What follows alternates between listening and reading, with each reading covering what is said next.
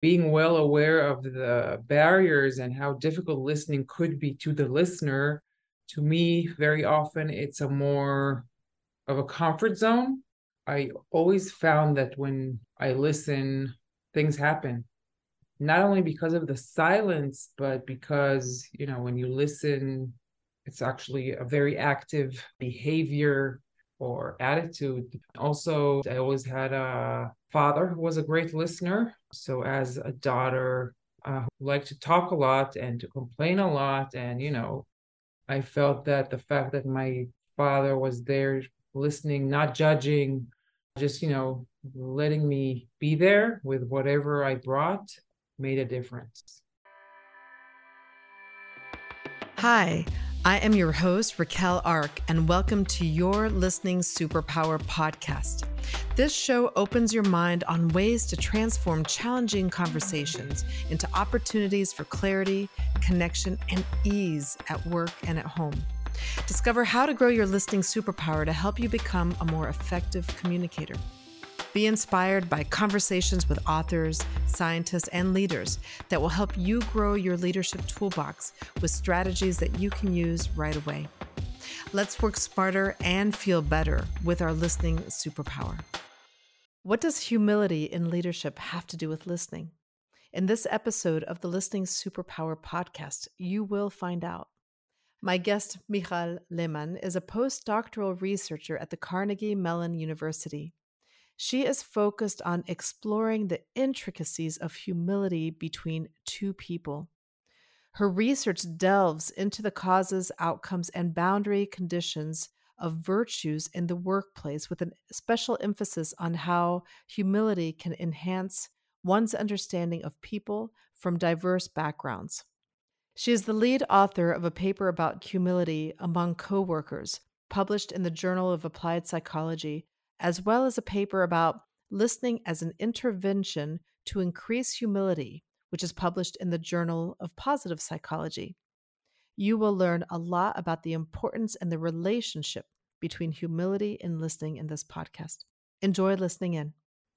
Welcome to the Listening Superpower podcast, Michal. It's really nice to have you on this episode with me. And I'm really very curious about our conversation today because it's about a topic which we'll get into later, that is talked about often, but maybe not fully understood around humility and the work that you do there. Before we get into the conversation, I'd love to know about when you first noticed the power of listening, whether it worked or it didn't work. Oh, that's an interesting question. But I think that I've been kind of familiar with listening as a person who practices listening and being well aware of the barriers and how difficult listening could be to the listener to me very often it's a more of a comfort zone. I always found that when i listen things happen. Not only because of the silence but because you know when you listen it's actually a very active behavior or attitude depends how you want to look at it and so I think that it's always been there. Also, I always had a father who was a great listener. So as a daughter uh, who liked to talk a lot and to complain a lot, and you know, I felt that the fact that my father was there listening, not judging, just you know, letting me be there with whatever I brought made a difference. How did you know that? What was it that he did that where you felt that from him? I felt that I could be myself. I could be annoying. I could be angry. I could be sad. I could be happy. And obviously, not 100% of the time, but most of the time, I could just be and he would let you be. And and everything was okay. I mean, everything you were and everything you brought. Of course, he was angry at me here and there, and you know, he was a parent um, and very dominant and present parent, but there was a lot of listening there. Nice. You know, so you have been doing research in listening. And how did you get into doing research on listening? So, this is actually an interesting story. I did not plan to be a researcher. Uh, I actually planned to, you know, finish my uh, MBA, my uh, master's in business administration, and you know, go back to my career. All I wanted was it to support my career and you know to learn new skills and knowledge, etc. But then I took a course that sort of changed my life, and now I know that with Professor Avi Kluger, who you know very well, and he taught us, taught in class content that I never thought that I would study in a business school. Listening, obviously, theories that are related to human beings, as opposed to, you know, I thought it was more about the numbers, finance, accounting, math. But then I learned all these new theories. And because I had also a work experience and I was working at the time as a global training manager, I could really relate to these theories and their importance and it just it, it blew me away i never saw myself doing research i always imagine myself you know sitting in a library with books covered with books alone and you know everything gray around me so i and you know i'm a people's person but then you know all these theories like open a new window to a whole new world and then, you know, I started talking to Avi about the content and about research questions. He's like, okay, why don't you come and do your master's thesis with me? I'm like, me, master's thesis? No, I don't think so. And I really could not see myself completing a master's thesis. Even though, you know, I was a good student, I thought it wasn't for me. And surprisingly, uh, I took him on his offer and I did my master's thesis. I took a while to find an idea that, that was really, you know, really turned this spark, had the spark for me. But, and it took many conversations. And Avi, you know, his philosophy is, you know, the, the ideas should come from the student. And of course, these are things that he should also be interested in, but he works very hard with his students and his research students to bring out ideas that they could also relate to. And eventually that happened. And fast forward one year later, I completed my master's thesis and I enjoyed it a lot. And I never even thought of myself at this point as, you know, continuing to a PhD program. No way. You know, I thought, oh, that was cool, nice experience. I want to work. But then I continued being involved in research projects even after, you know, not being affiliated with the university because I had completed my master's and submitted my master's thesis. But then after like a year or two of doing, you know, a little bit research, knowing that this was something that I was truly passionate about, my friend told me, why don't you just start a PhD? And I'm like, you know, I'm like, debating no, yes, no, yes. But eventually I had decided to start PhD and then I also started looking for something that would you know have this spark and that is would be very interesting. And i started investigating humility as a construct and also the association between listening and humility how humility affects people in the workplace and how humble coworkers will affect their coworkers. And and yeah and eventually i completed my phd and now i'm here at carnegie mellon starting uh, a postdoc and right now i i really feel that this is what i want to do for the rest of my life you know research uh, research would be very it is sometimes you work alone but you also work with a lot of people and what i've discovered is that when you have a research question or a research topic that is of interest to other researchers it's like such a great connector. So i could speak to someone on the other side of the world without knowing anything about them but you know the fact that we have mutual interests is uh, great glue and i really love that. What a nice story. And it's so you know that's interesting the the you know even a few years ago you would have never imagined sitting in this place where you are now. And i'd love to just tap into this thing about the spark you know listening to the spark. You said that in a couple of times you know what's the spark? And when you were listening to the spark in the beginning you didn't really know that much about listening. You know that was a new thing and now you're know a lot more about listening so before we dive into your research and what you've learned what do you know about listening to your spark that would help others listen to their sparks that's a great question i love the fact that you picked on the spark piece because I never did. I mean, not consciously at least. I think that when you have a research question or something that has this spark, you just know it. I think of a metaphor as like the smell or the scent of spring, of, of blossom, I can relate to that, the same feeling, sort of, that when I feel that I found something interesting and counterintuitive at the same time that would be really interesting to find the answer to and how nature works, you just know it. It's just, okay, there it is. I, and I think that the first time I was looking for the spark, at least in the context of research, was when Avi and I were looking for this research question that would have this spark.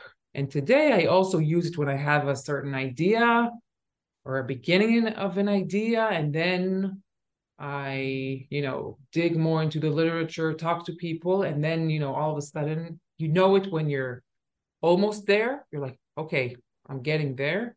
And then you know it when you're actually there. It could be like another paper that I read with another idea that connects nicely to the questions I'm asking and then gives me another angle that you know hasn't been studied yet. And then i'm like okay this is a nice catch. This is interesting. I wonder how and if this works. But it's really interesting because i don't know if i can really describe but it's it's like i have this feeling okay we're getting closer to the spark and also when we have the spark. It's almost like a buildup of excitement that starts building and then there's a yes exactly yes and and the buildup the, the process is like and it's also like when you don't have the spark that's also that's like the opposite it's like no no it's, it's not working it's not where i want to go i need to go and that could be quite frustrating but when you get closer to the spark you're like okay i'm on the right path and then and and, and then i'm and then i'm happier. Yeah nice. So you have done research on humility humility in work and perhaps you can just, in a few sentences, describe what are you looking for or what have you been looking for in terms of humility at work? And then after, describe what you found.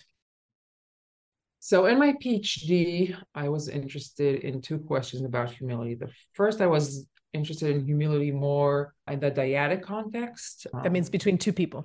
Between two people and two people who are same level because humility has been studied a lot by Brad Owens and Dave Hekman in the context of a humble leader or leadership and its effect. It's power. It's mm-hmm. yeah, it's an amazing effect on teams and employees. And what I was interested in and still am is how humility will affect coworkers on the one hand and how can we develop more humility between coworkers or obviously the, the starting point is between two people so going back to my question, it was okay, what could increase humility between two people? And I guess you know the answer already. And the second one is once I am humble in the presence of another person, how will that affect this other person at work? So these are the two, like maybe overarching questions. And so, and what we found was that if I, for example, work with you and you perceive me to be humble in your presence, then you will feel more psychologically safe and therefore you will also be more creative and I will observe it.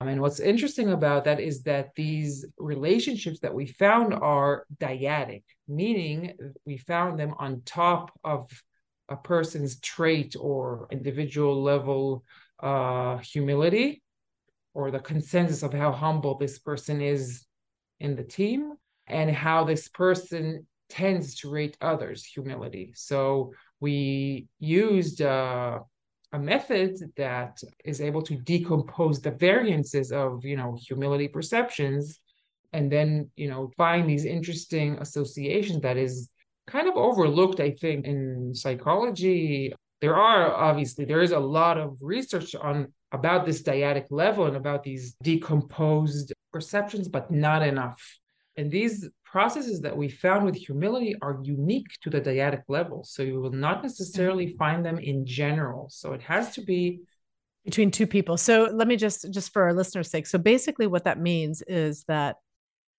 it's not just that someone's humble. It's not just that you learned how to be humble you're practicing some humble thing or people or there's humble there. It means that it has to do with what happens between two people that that has right. the the influence whatever ha- happens between these two people. So can you describe what that means? What happens between two people? What happens is that i could you know behave in a humility manner in general. But when i interact with you my humility will vary based on the person that i'm interacting with. So i could be humble with you but not with another person. Okay I could be the best partner you would like to work with, but the worst partner of someone else. Why? Because we, when we work together, we create something that is independent to our dyad. And this is what I was interested in. I was interested in, okay, obviously we know that relationships are important. And we also know that dyads are a very uh, abundant form of uh, work teams but there's a lot that we don't know about the processes that happen within the dyad. Like, what is the exchange like? How does it affect the other person? And humility, I think, is particularly important because, on the one hand, you cannot be humble without another person, right? Because, I mean, humility is something that is perceived in the context of other people. There is an, a personal aspect that we could discuss later, but a lot of it is interpersonal. So mm. on the one hand, on the other hand, it's it's a very subtle behavior or virtue. Okay, so it's very hard to grasp it and also to appreciate it because it's you know a humble person will not be very vocal. It will not say I am humble, right? Because if you brag about being humble, then you're, you're probably not humble. so yeah, so it's really hard also to capture it and to appreciate it. Mm. And I think that, you know, but still there are ways to, I mean, when you meet a humble person, you know that, right? It's like when you meet a good listener, you know that, or a unique listener, you know that. So I was interested in this fuzzy, subtle virtue that is, on the one hand, subtle and quiet, but on the other hand, very, very powerful. And so, how does listening play a role in this whole humility piece between two people? Yes. So, as I mentioned in my PhD, we were interested in how humility affects another dyad member in work teams. But another question was how can we create humility or what interventions can we use to shape and increase humility? And what we found that listening, surprisingly or not surprisingly, helps create humility for both partners, meaning both for the speaker and the listener. That's important because sometimes people worry, oh, it's only good for them or it's only good for me, you know, how come? But actually, it's very, it's equal. Talk about inclusivity, right? So listening helps equalize things. Right. It have, helps equalize things and helps both partners to become more humble, but more so for the listener. The listener becomes more humble. Yes, the speaker okay. too, but not as much as the listener. Okay. And I can discuss why we think that that happens. So first, let's go maybe back to the how humility is defined. So there are a lot of different definitions of humility and different conceptualizations used uh, in the literature. And you know, when I sort of scan the literature, I tried to narrow it down to two main components. The first one was uh, internal complexity and external complexity. So the internal complexity aspect refers to the ability to view the self in a sort of balanced manner to view both the positive and the negative. So it's not, if I'm humble, it's not, oh, I'm so bad at this, I'm so bad at that. It's not lowliness, but it is the ability to view both the positive and the negative. Yes, I'm not very good at writing, but I'm really good at coming up with new ideas, for example. Okay, it's knowing who you are on the one hand. And on the other hand, it's that's what I call external complexity or understanding my complexity in the context of the environment is to understand that you're part of something much, much bigger. You're not the center of the world. There are a lot of other people and other beings and other powers that, you know, play into whatever's happening. So there are other people contributing as well as you. And you're actually a very small part of the entire world, but not in a way that is, you know, will cause you to be anxious, right? Lack of control, but on the opposite side, like relax, nothing is under control. You're not the center of the world. Now, trying to connect that to listening, what we thought was that when someone listens, but listens truly well, they become a part of another person's world. Mm. Okay. They become. Yeah. Again, say that again. This is really important. Say that again. When someone listens really, really well, but truly and authentically well, they become part of another person's story. Okay, you know the feeling that you forget who you are and you forget what you are and how you woke up in the morning and you're all the the things that sort of preoccupy your everyday experiences and that you're just like in the story of someone else and you you're not even bothered with who you are you're sort of in the flow of this listening so this is when you truly listen to another person, I think that yourself sort of merges with the other person's self. So you, and this is, I think, the strongest way to realize that you're not the center of the world and that you are part of something bigger. And I think that this is why uh, when people listen, they become more humble because they're the understanding that they're part of something more complicated more complex. That's basically what happens. And i think that when you realize that about the environment you also look at yourself in a more balanced manner. So then you can by increasing your external complexity you're also able to reflect on your internal complexity eventually i'm just thinking did you do research in organizations or when you did some of this research i know that so you... So this question was, uh, we did it both in experiments in the lab where we brought two people to the labs and gave, asked them to listen carefully or to act distracted with different uh, manipulations of listening. And we also tested this in the field in listening courses, listening MBA courses. And what we found were was that listening courses increased humility whereas we compared it to a normal organizational behavior course you know these are also nice courses these are not finance courses because we wanted to compare it to courses that are sort of close content and we found a decrease in humility so the courses yeah. that we teach managers or future to be managers could decrease their humility whereas a listening course a semester long course could increase increase Okay, so ah, so you're looking at humility in these different courses. In some courses, the content actually you measure the humility going down, but with the listening course, you measure the humility of those participants. Right. So we took me- we measured yeah. humility in the beginning and at the end of yeah. the courses, and then yeah. we compared them across four semesters. Oh wow! Uh, and we found pretty much the same pattern. Oh, interesting. You know because i know you've you've worked out in the real world besides being a researcher you know and so if you think about if you know some of our listeners are leaders you know or people leaders in our organization you're thinking about this in terms of twos in terms of pairs and you're also looking at it beyond hierarchy beyond power. So then you have this team this team lead that has a team of 10 people 8 people 10 people and they want to create more humility amongst their team members because they rec- they've noticed that is out of balance. Any thoughts on what you would recommend, knowing what you know now? I would recommend acting, practicing listening. I did not test listening in the context of leadership, but I, from my own experience and from research that I'm familiar with, I know that, you know, listening is also a superpower when, or maybe especially a superpower when practiced by leaders and managers. So I would suggest listening all around. What I was thinking is that means that for a leader, it's really important that you know that your one on ones with your team are really important.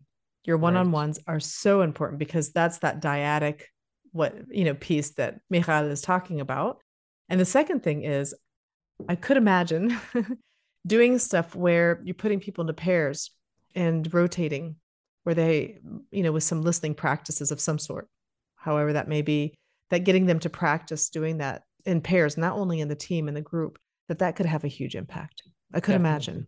I think mm-hmm. that working like having people interact with each other in dyads is very very important also making it deliberate right making okay now we have a one hour where we have coffee drinks whatever and we're also going to have these dyadic interactions where people listen to each other or even just talk to each other. And also let, I think that leaders should let coworkers work on projects in dyads because if we know that there are some very important processes happening at that dyadic level if you find this dyad power couple that mm-hmm. might improve performance of the team so if you know mm-hmm. how to combine your dyads in a smart way then that could also contribute to maybe be more productive than you know working in an entire team yeah yeah like just those structures and changing things around and moving things around you can indirectly yet directly really impact the interactions between people and how people work together. Yeah. Yeah really interesting. So let's move forward. You know you mentioned i'd love to share with some of the listeners you mentioned what you are working on now. Uh, so for all of you listening here this is a new word for me and i'm you know want to know more. So you are looking at here it is drum roll intellectual humility. like, yes. and how that relates to empathy, which empathy is a big term. We can talk about that. What are you looking at? What does that mean? ah, that's a great question. So, intellectual humility, as opposed to general humility, that is very, as I you know explained earlier it's a very multifaceted hard to grasp concept. Intellectual humility is more specific and it's more specific to the cognitive layer of humility. And basically what it is it's the understanding that you don't know everything and that you could make mistakes. Okay this small not really small but let's say compared to other things we're dealing with this small concept is very very powerful and very essential, especially in today's world with the polarization and people having very extreme attitudes towards various topics and everything going on in Israel and the United States and you know all across the world. This is a topic that is very interesting to me. This is a topic or a concept that you know was already talked about by uh, philosophers many many years ago and it's becoming more and more hot, let's say, in the research field. And to me, it's particularly important because one of my I want to do research not only, you know, for, for academia, but I want to do research to try to make a difference. So I'm very interested in the relationship between intellectual humility and how that affects relationships. And one of the questions I'm looking at, together with uh, Anat Perry from the Department of Psychology at the Hebrew University, is how uh, intellectual humility affects empathic accuracy. That means, so intellectual capacity, that means that as a person, like it's like I go into a conversation where maybe I would have beforehand thought, oh, I already know the answer. But this time I'm going into the conversation say, hey, there's probably things I don't know I may not know the answer to this. Right. And then how that mindset shift um, that I can learn something new or understand from others, or maybe some other things, and um, that shift then impacts how whether our empathy works, whether we're really able to understand other people's perspective. So, what we're looking at is particularly how intellectual humility could affect empathic accuracy, which is objective understanding of other people. And the way we measured empathic accuracy was we saw we Anat's lab has a, a, very large stimuli set that she had developed with short videos of people from all different backgrounds telling short autobiographical stories, after which they rated how they felt while telling the story. And what we do, we bring participants to the lab, we show them these videos and ask them to rate how they think that this person felt while telling the story. And this enables us to compare the ratings and therefore measure how this person really felt in comparison with how the perceiver thought that they felt. So, sort of, we correlate these ratings, and this is how we measure empathic accuracy. And what we do find is that there is a relationship between intellectual humility and empathic accuracy. How can people increase their intellectual humility? That's a good question. We still need to figure that one out. so, obviously, one of the Some of the ideas that we have involve listening, but I will not say much more because I haven't tested it yet. But it's definitely going to happen. But we do know how to manipulate it by letting people answer certain questions that they think they know the answer to. But when we give them the real answer, they realize that their answer was wrong but not in a way that makes them feel stupid, but in a way that makes them like, oh, wow, okay, I didn't know that. That's interesting.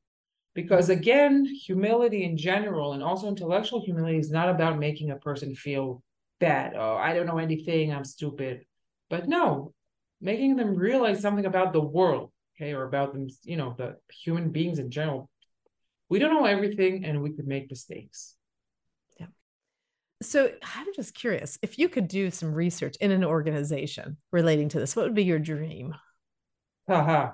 So there's not a lot of research, or I'm not aware of any research in the organizational behavior related to intellectual humility. Ah, so any organizations listening here, you have a chance to be pioneering to do some research on intellectual humility in your organization and with teams. Yes that would be really amazing and important. And um, I think that you know uh, teach us a lot about uh, how we could also increase our productivity at the team level the dyadic level and yes intellectual humility in the context of organizations is intriguing to me also in you know at the team level at all levels basically just um, thinking that quite a few organizations when you read you know different value systems and stuff they have things like egoless environment. This would fit this humility thing, right? Right. And yet at the same time, when people come into organizations, obviously they have to prove themselves. They have to reach these goals. There's things that they have to achieve. And so it almost goes counterproductive towards some of that stuff. So I'm wondering if how so i'm just thinking from a leadership like how to how does this also impact productivity? If this really if we're able to use some of these like listening and some of these things where that supports the process within the system and we're still able to reach our targets how cool would that be? Or even reach better than what we thought. Yes that's what i think that will happen because i think that if you strengthen this dyadic level find the people that work well together. Find the people that are humble in the presence of each other for example. Then you know to the long run it will pay off. To the long run your productivity will increase and you know the bottom line will also do much better. Yeah. So going back to you now how's your intellectual humility? Have you what have you learned and maybe there's an example of where you're like oh i need to do a check here and now it's even better now You know, that's an interesting question because I think that most people would think that they're humble and that they're intellectually humble, including myself. But when I looked at, I took one of the questionnaires uh, of intellectual humility and I look at the actual questions, I'm like, I'm not sure that I am actually intellectually humble. So that's like a real interesting check to do with yourself. And I think that that brings, you know, to the table a question uh, about the context in intellectual humility. Because if, for example, this is also a question that I've been discussing a lot with uh, Anat Perry. If, for example, a person is very sure about their an attitude, you know, in a certain aspect. Okay, we all hold some strong views, right? That we think that we and we think that we learned everything about, and we really don't want to change our view in that area but you could be intellectually humble in other areas that you don't know that much about so if i listen to a person who you know shares their knowledge and their views and things that i have strong views i will probably be less intellectually humble than i would be in other areas and i think that this is something that is sort of probably true about many people or at least you know that lets me sort at least live with the knowledge that I'm not intellectually humble in every area. But I think that you can be intellectually humble in every area, and that's so difficult when you realize that you can learn something from everyone, regardless of what they're talking about. Like even if you discuss a, topic that you already have, you know, a preconception, you're not going to change your view. And you know, listening to another person just for for the sake of listening and to see what you can learn from that person, what you can gain from this conversation, I think that that might like sort of broaden the idea of uh, intellectual humility. And I think that one of the barriers to listening that also I'm pretty interested about is is the fact that I think that some people avoid listening because they look at it as a weakness, and that if I listen to you, you might think that I agree with you, and that's a problem because if you listen, it doesn't mean that you agree with a person. Right.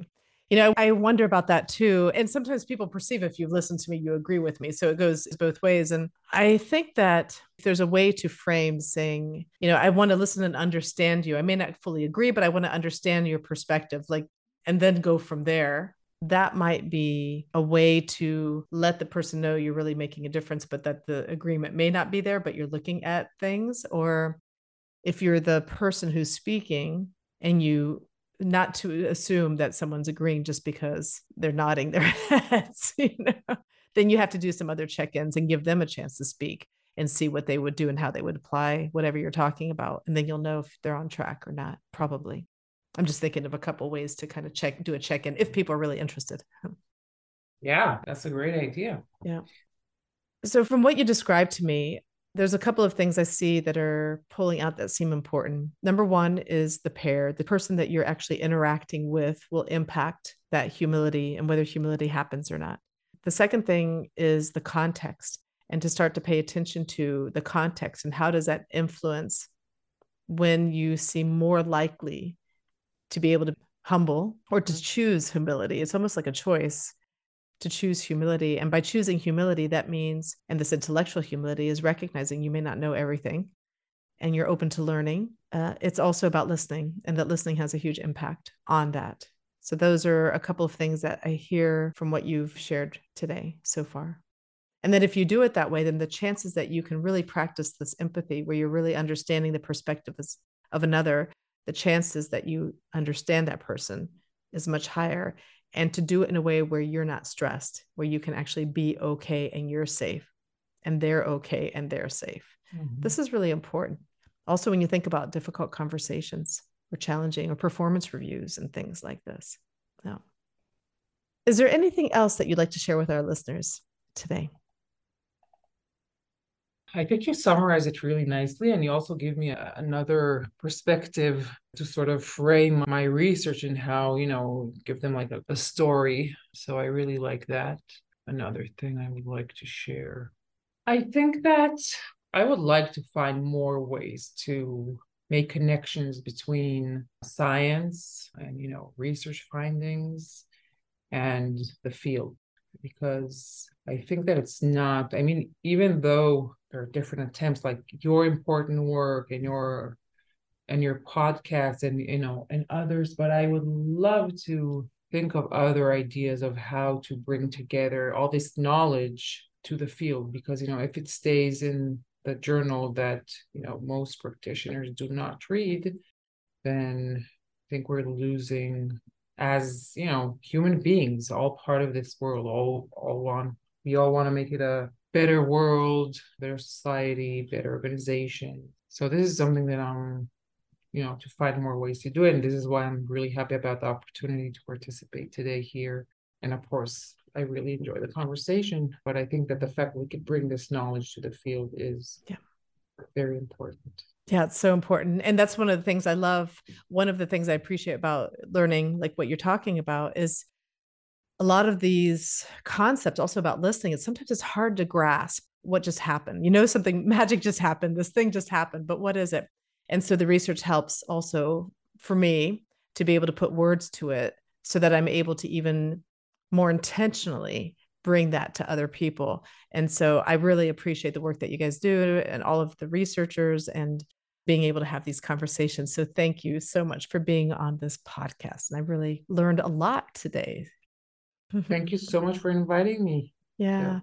Hey, if people want to get in touch with you, maybe there's some interested businesses out there who want to do uh, want some research done. Um, how do they get in touch with you? I would love if they could email me.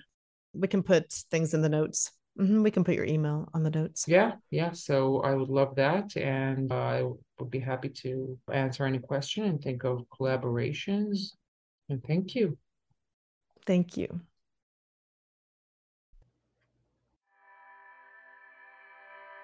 I'm your host, Raquel Ark, and you have just enjoyed your Listening Superpower podcast. This is an independent show, so please show your support by subscribing, leaving a five star review, and sharing with your friends. I love to hear from my listeners what you love, what questions you have, any great guests that you have for the podcast. Email me at listeningsuperpower at gmail.com or send a voicemail at plus four nine 173 234 0722. Check out listeningalchemy.com if you want to help your team communicate more effectively together. We focus on evidence based listening strategies and we do it in a playful and experiential way so that your team can work better and feel better together. Thanks for listening in.